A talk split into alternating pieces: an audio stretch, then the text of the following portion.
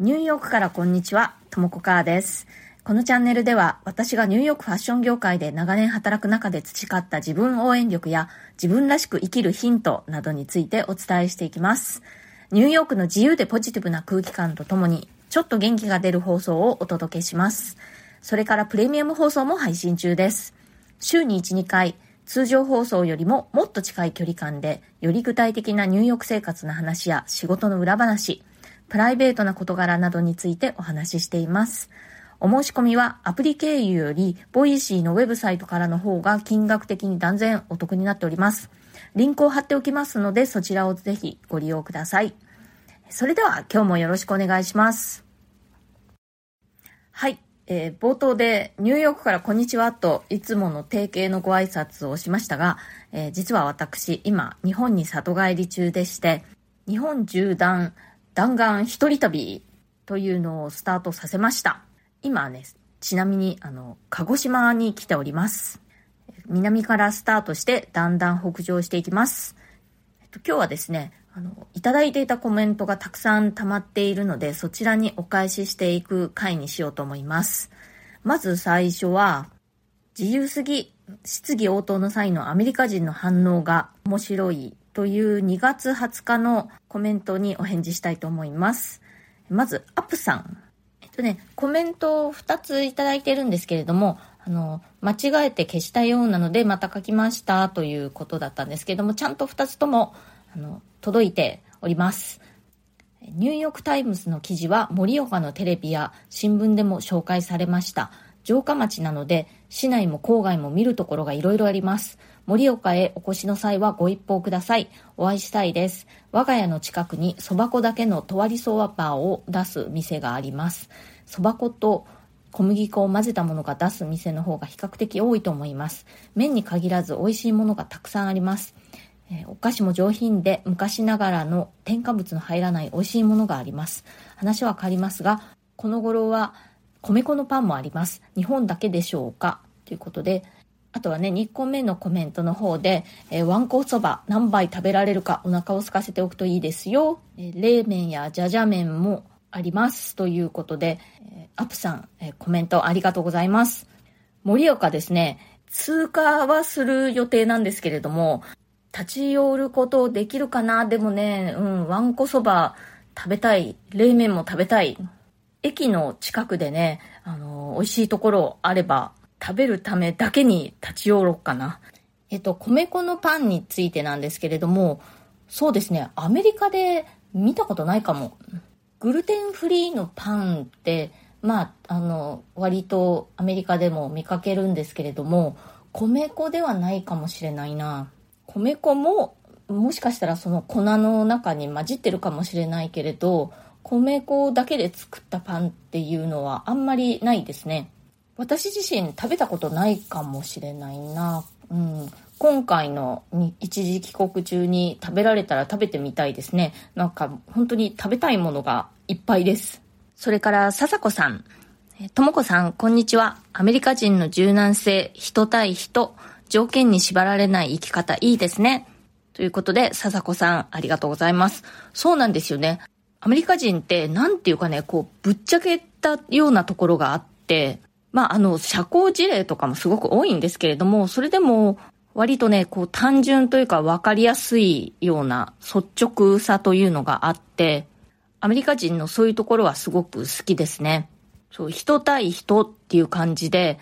お店の人だとか、お医者さんとかね、係員とか、そういった立場の人も、こう、人間としてこう、接しているという感じがすごくあります。えー、それから、笹子さんからもう一つコメント。アメリカのケーキは色も派手な上にジンジャーかシナモンテイストがほとんどのような気がしますが、なぜなんでしょうか？ということなんですが、えっ、と、そうですね、色というかね、そのスポンジは普通のスポンジなんですけども、上のね、あの、クリームとかがすっごい着色されてることよくありますよね。でね、テイストに関しては、ジンジャーとかシナモンテイストはそんなにそればっかりっていう感じでもないですよ。一番多いのは、やっぱり、あの、すごくシンプルなね、まあ、単にスポンジにバタークリームにみたいな感じですよね。そう、あの、アメリカって、フレッシュクリーム、生クリームよりもバタークリームを使うことが多いんですよね。日本は生クリームが主流ですよね。あとは、えっ、ー、と、キャロットケーキもすごくポピュラーですね。それからレモン味のケーキなんかもあるし、まあ、テイストは、まあ、そんな感じかな。アメリカというかまあニューヨークでね、美味しいケーキ、最近は結構増えてきたんですけれども、アメリカのケーキっていうよりは、あの、輸入っていうかね、その、フレンチベーカリーだったり、フランス人の人がやっている、あとは日系だったり、そういったところが美味しいケーキ作ってますね。アメリカ発ですごく美味しいのは、パイかな。パイの種類はたくさんあるし、美味しいものも結構あります。あんまり料理が得意じゃない私の夫もアップルパイは作れるというぐらい結構身近なものですね、パイというのは。それから、周りと足並みを揃えることが苦しいあなたへという放送回。これは3月1日の放送回でした。この回ね、すごくたくさん反響があって、えいっぱいコメントいただいております。ありがとうございます。え皆さん、はじめまして。今日初めてこのチャンネルを見つけました。まさに今、足並みを揃えることが正しいという社会が苦しいなと感じています。ただそういうことが当然の環境なので、なかなか抜け出せません。マスクのカラーは会社で指定されています。黒は NG。相手に好印象を与える明るい淡いカラーです。なるほどなと大きく頷けました。ということで皆さん、えー、このチャンネルを発見してくださってありがとうございます。やっぱり足並みを揃えるのが苦しいって感じてる人多いと思うんですよね。だからこそこの放送が反響が大きかったのかなと思うんですけれども、ま、そういうマスクのカラーなんかに関しては、本当に一体誰得なんだっていうふうに私は感じてしまうんですよね。相手に好印象を与えるのが明るい淡いカラーとは限らないですよね。私はやっぱりその時々の洋服に合わせたりするのも楽しいと思うし、あとは、その、自分の持っている髪の色、肌の色に合うものという考え方もありますよね。私ね、あんまりね、そういうパステルっぽいとか淡い色が似合わないんですよね。まあ白でもまあいいんですけれども、私はそのお洋服とかね、いろいろ色のついたものを着ているのに、マスクだけいつもいきなり白っていうのが逆に変な感じがしてしまうんですよね。まあでも日本っていうのは、もともとマスクをする文化だったので、白いマスクっていうのはこう見慣れたものだから、そういうものかって感じで、変な感じがしないんだと思うんですけれども、アメリカっていうのは全然マスクをしない文化だったので、このコロナ以前はね。なので、マスクというものを見慣れていないんですよね。だから逆に色とりどりのものの方が、こう、お洋服を選ぶような感覚で、とかアクセサリーを選ぶような感覚で、まあ、自然に馴染むという感じなのかなと思います。それから、双子座さん。こんにちは。ともこさんの優しいお声の配信楽しみにしていました。帰国後10年ですが、渡米前に感じていた生きづらさが再来。本当におっしゃる通りのことが起きているので、外からの見解が面白いなと思いました。そしてドピンクは目立ちそうですね。また娘もこれから1年生でキャサリン・ジョンソンのように飛び級したいそうですが、日本はできないですね。お話ありがとうございました。ということで、双子座さん、コメントありがとうございます。やっぱり日本の同調圧力って、こう、ありますよね。強いですよね。もうちょっといい意味でね、こう個性を尊重する社会になってくれるといいなと思うんですけどね。私も日本で暮らしていた頃ね、やっぱりちょっと、あの、生きづらさというかね、苦しい感じがありましたけれども、同じように考えている人たちというのも周りにいたので、まあ、それでちょっと変な人として生きていたという感じですね。双子座さんも、まあもうちょっと変な人で生きていくといいんじゃないでしょうか。きっとね、表面上はわからなくても、あの、同じように考えている人たちっていうのがたくさん実はいると思うので、双子座さんがちょっと変な人というかね、まあ自由に生きることで、それを見て、ああ、私もって思う人ね、あの、きっといると思いますよ。それから虎の友さん。マスクの色、日本では白もしくは淡い色合いが多く売られていますね。私はいつもザ・黒という色のマスクです。ともこさんのはドピンクなんですね。ちょっと見てみたいと思いました。ということで、えー、トラのともさん、ありがとうございます。トラのともさんは黒なんですね。ニューヨーカーみたいですね。えっと、私のね、そうとピンクのマスクというか私が持ってきたあの超カラフルなマスク、写真を載せておきますので、えー、見てください。うちの両親はこんなの日本で売ってないってびっくりしてました。それから安長さん、祝、ともこ母さんジャパンツアー、空港で早速洗礼を受けて大変だったね。日本では小学校に入学すると前に習えって教えられるからね。体の奥に染み込んじゃってんだろうね。今、ブラック拘束問題が注目されてるけど、まだまだ先は長い気がする。自由について勉強する機会が少ないからかな。ということで、安長さんありがとうございます。ほんとね、もう拘束には私もいろいろ反発しました。だってなんか本当に意味がわからない法則って結構ありますよね。っていうかね、私の時はあって、なんでですかってね、あの、先生に私は質問したりしてて、で、先生の方も答えられないんですよね。だって本当にあんまり意味ないんだもん。それで結構、あの、煙たがられたりしてましたね。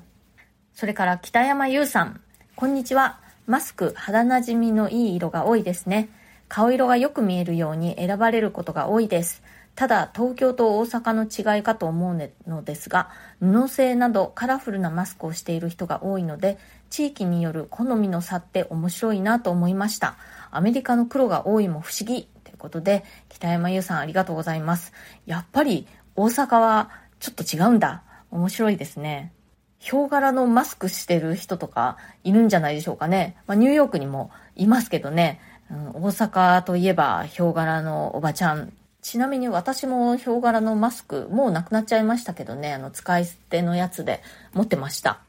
それから花さん。渡米前、日本で社会人として働いていた時、同調圧力とか周りに合わせることがとても苦手で、なんとか表面上は頑張って合わせていましたが、全身を紐で縛られているような息苦しさを抱えて悩んでいたことを思い出して、胸が苦しくなりました。アメリカに住み、働き出して、やっと心から深い呼吸ができるようになった感覚がありました。人それぞれフィットする場所があるから悩まなくていいよとあの頃の自分に言ってあげたいです。今回のともこさんの放送を当時の自分に聞かせておきたかったです。ということで、花さんありがとうございます。ね、やっぱり同じように苦しいと感じている人いると思うんですよね。結構たくさんいると思うんですよ。だからこそこの放送すごく反響があったと思うんですよね。でもやっぱりみんな表面上は頑張って合わせちゃうんですよね。私もそういうところがあったので日本に暮らしていた時ね、すごくわかります。だから一人一人がね、やっぱり苦しい時に苦しいとかどうしてそうじゃなくちゃいけないのかって、あの、小さいことでもいいのでね、こう行動を起こしたりだとか、声を上げたりすることで、それを見て、あ、じゃあ私もってあの思う人本当多いと思うので、違和感を感じるのであれば、やっぱり声を上げてみてほしいですね。自分の気持ちに蓋をしないでほしいです。それからノエルさん。入国時の空港の様子については、バックステージさんも先日おっしゃっていましたね。そういうところはなんだかなと思います。マスクは私もピンクをしていますよ。でも確かに周りは白やそれに近い色をしている人が圧倒的に多いですね。日本に住んでいるとやはりいろんなところで日本人特有の同調圧力みたいなものを感じたりします。ということでノエルさん、えー、ありがとうございます。ノエルさんもピンクのマスクなんですね。もう私ね、結構あのピンクのマスク気に入ってんですよね。ピンク以外にもオレンジとかね、あの、グリーンとか結構あの激しい系の色のものを最近は使ってます。あとはね、柄物なんかも結構持ってますね。全部使い捨てマスクなんですけれども、いろいろ色柄物を揃えて、まあ、その時の服装とか気分によって変えるって感じでやってます。もうね、本当に空港での入国時のあの感じはね、本当異常でした。もうね、係員の人たちが本当に大量に配置されていてみんな叫んでいるし、もう早く早く、早く早く、早く早くって感じで、数秒立ち止まることも許されないっていう雰囲気でしたね。あれ本当にやめた方がいいと思います。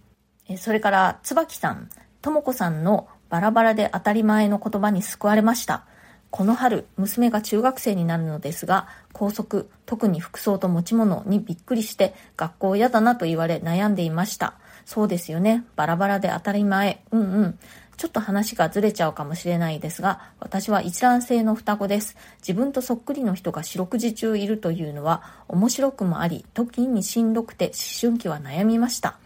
今では面白ネタですが、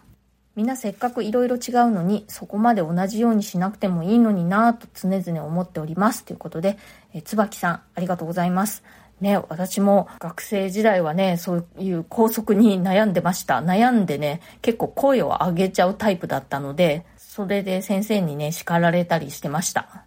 ちょっとこのチャプター切れそうなので、次のチャプターに続きます。はい、周りと足並みを揃えることが苦しいあなたへのえー、コメントへのお返しの続きです。えー、椿さんのコメントの続きです。椿さん、双子なんですね。うん、どんな感じなんだろう。双子っていいなって憧れたこともありましたけれども、確かに思春期は自分のアイデンティティを確立するっていうことでね、そっくりな人がいつもそばにいるというのは、いろいろこう悩むことも多いかなと思いますね。そういうこと考えたことなかったですけれども、確かに、そうかもしれない。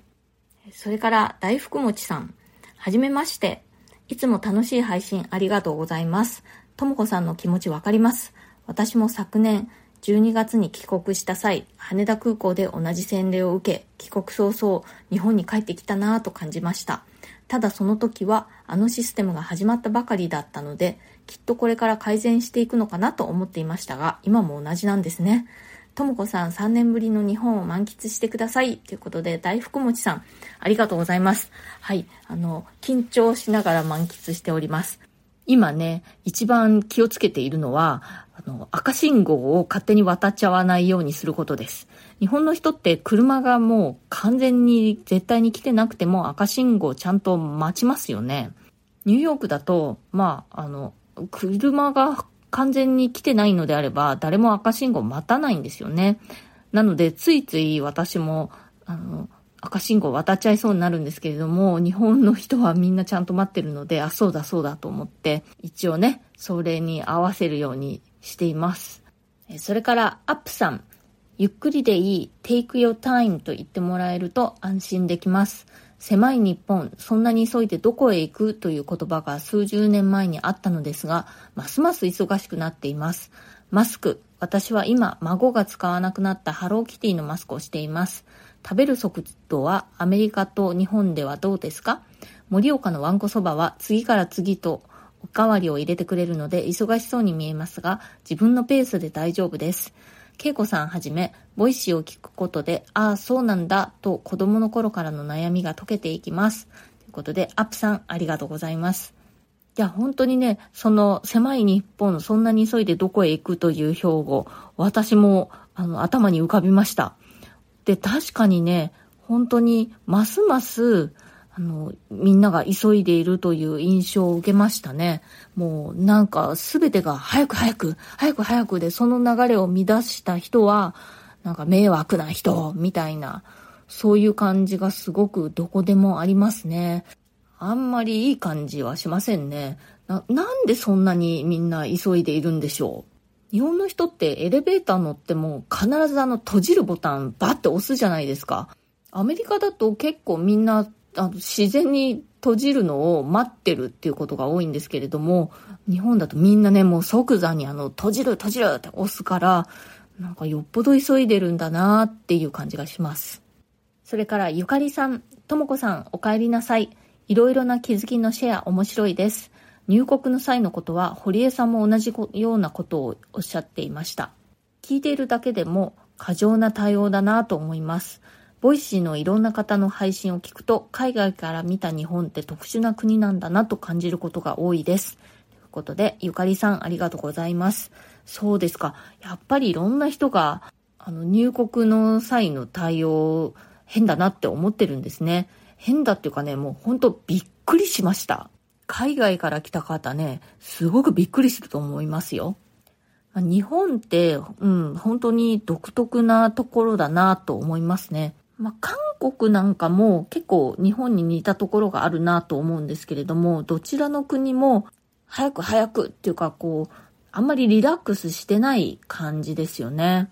私すっごいマイペースなので、そういうのがすごくストレスに感じちゃうんですよね。それから、あきこさん。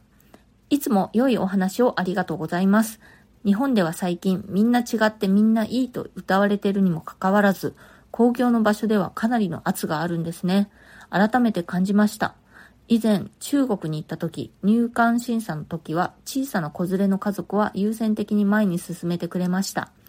日本はおもてなしの心と言いますが、本当のおもてなしとは何なんでしょうね。柔軟性が持てる日本になりたいですね。ということで、あきこさん、ありがとうございます。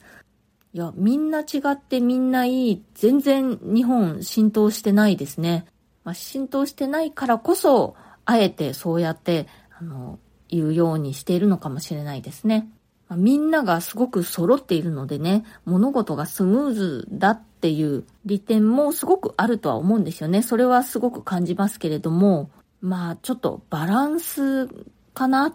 て思いますね。アメリカはアメリカでね、人によるばらつきが激しすぎますから、そういう係員とかもね、あの、いい係員に当たるといいけれども、ダメな時は全くダメみたいな、そのばらつきというのはすごく激しいです。今回私、あの、JR のパスを使って日本国内を旅行しているんですけれども、それで緑の窓口とかに行くと、もう係員の方がみんな優秀でね、あのテキパキと仕事をしてくださって、本当にすごいなと思って、もうありがたい気持ちでいっぱいなんですけれども、その列車のね、乗り継ぎのチケットの取り方なんかももう無駄が全くないような、あの、ギリギリで乗り換えられるような風に組んでくれちゃったりするのでね。まあ、そこもやっぱりみんな急いでるんだなという感じを受けますね。アメリカの列車なんてそもそも時間通りに来ないことなんかしょっちゅうですし、だから乗り継ぎで、まあ、何分何十分、下手すると何時間待ってしまうなんてことも、まあしょっちゅうなんですよね。日本のようにね、その、もう1分の無駄もないような乗り換えなんていう技はアメリカには無理ですね。えー、それから、てんてん注目衛星ハクト RI さん。ビジットジャパンの話無限に聞くな。最近不織布のカラーマスクが増えて布をほとんど見ない気がします。ただ遠目に見ると判別できなかったりもするので不織布なんだろうなというバイアスがかかっているかもしれませんね。たまーにグラデーションのマスクも見ますが、知り合いが結婚式にそういうマスクをしていこうかなと言ってました。そういえば、卒業式でそういうマスクという手もあったのかなということで、えー、てんてんさん、ありがとうございます。えっと、私のマスクもね、いろいろ色の無地のものとか柄物とか持ってるんですけれども、全部使い捨ての不織布のものです。あの、tie イのものとかもね、持ってますよ。布はね、やっぱりあの、そのマスクとしての効果が低いっていう風に聞いたので、それで私はずっと不織布のマスクにしています。それから、またきなこさん。いつも楽しみに聞いています。一丸となって流れをキープしなければの圧力、まさにその通りで朝から思わず笑ってしまいました。以前は日本の空港のコロナ対応の非効率さが話題になっていたので、名誉挽回とばかりに過度な対応になっているのかもしれません。とはいえ、手段が目的化しがちな国民性、なぜなんでしょう？ということで、またきなこさん、ありがとうございます。ねえ、本当に手段が目的化しまくっちゃってましたね、その空港では。本当にね、みんなもう一丸となりすぎっていうか、あの、そういう旅行者というかね、あの、空港を利用してる、まあ、あの、乗客、お客さんも一緒になってその流れを一生懸命キープしなくちゃいけないっていうなんかそれは一体どういうゲームなのかなってちょっと思いました。はい、今日はコメント返しの回ということで、たくさんいただいていたコメントにお返事をしてみましみました。えっ、ー、と、まだね、あの、他にも、えー、今日お返事できなかったコメントあるので、またコメント返ししていこうと思います。今日の放送が気に入ってくださったら、チャンネルのフォローや SNS でのシェアなどもしてくださるととっても嬉しいですえ。いつも SNS でシェアしてくださる皆さん本当にありがとうございます。それから、えまたコメント、ご感想、それからご質問とかリクエストなどもぜひお聞かせください。匿名ご希望の方は、私の質問箱というのがありますので、その質問箱のウェブサイトのリンクを、プロフィールの一番下のところに貼ってますので、そちらをご利用ください。そうするとお名前が出なくて、え、私にメッセージを送ることができます。今日も最後まで聞いてくださってありがとうございました。それではまた次回、ともこかーでした。